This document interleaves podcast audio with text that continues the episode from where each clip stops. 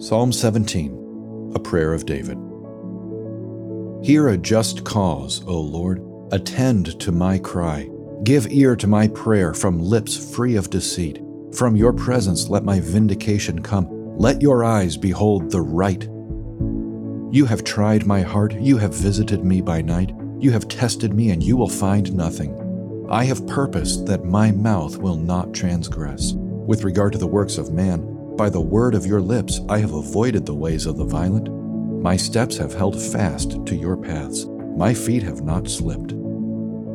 I call upon you, for you will answer me, O God. Incline your ear to me. Hear my words. Wondrously show your steadfast love, O Savior of those who seek refuge from their adversaries at your right hand. Keep me as the apple of your eye. Hide me in the shadow of your wings from the wicked who do me violence, my deadly enemies who surround me.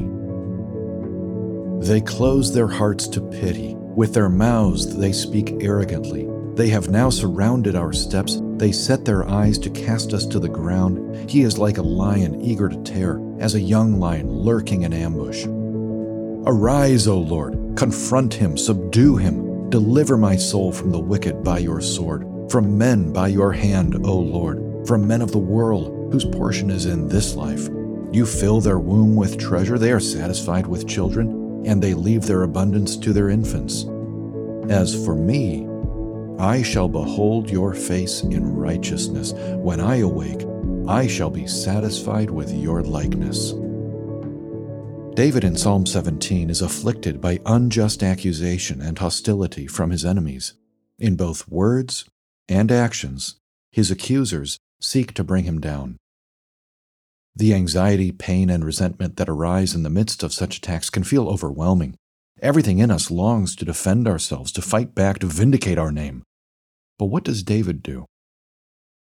He rests his heart in God and in God's final justice. He appeals to heaven for vindication rather than seeking to execute it on earth.